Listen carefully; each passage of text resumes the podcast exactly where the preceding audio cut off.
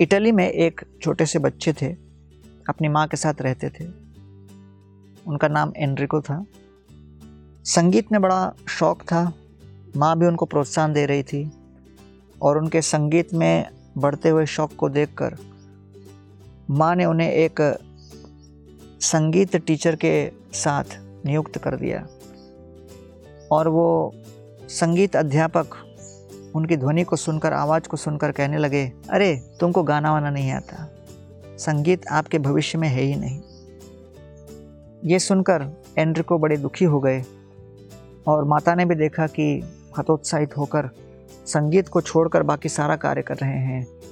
तो उनकी माँ दुखी होकर एक दिन उनको बोलती है कि, मैं तुमसे वो सब संगीत सुनना चाहती हूँ जो तुम्हें बड़ा प्रिय है। कुछ हिचकिचाने के बाद एंड्रिको ने साहस करके संगीत सुनाने का प्रयत्न किया।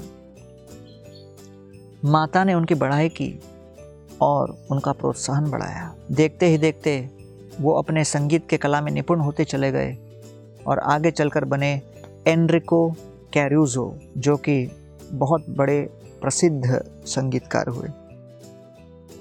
वास्तव में हम सभी के अंदर कोई ना कोई हुनर है, कोई कला है और उसको इस विश्व के समक्ष प्रकट करने में किसी न किसी का हस्ताक्षेप आवश्यक है।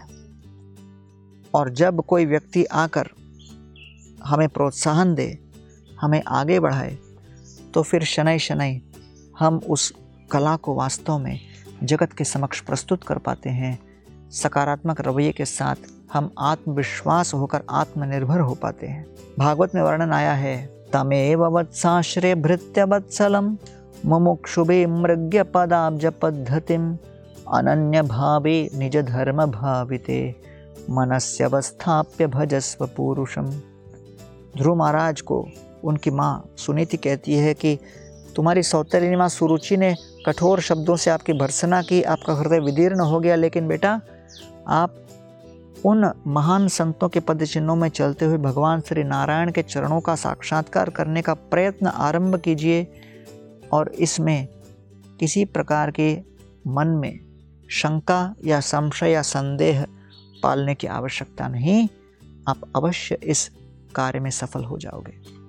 तो उनकी माता के इस प्रोत्साहन भरे शब्दों को सुनकर ध्रुव महाराज ने पूर्ण आत्मविश्वास के साथ अपने गंतव्य को प्राप्त किया, न केवल ध्रुवलोक प्राप्त किया, लेकिन साथ साथ भगवान के साक्षात दर्शन किए।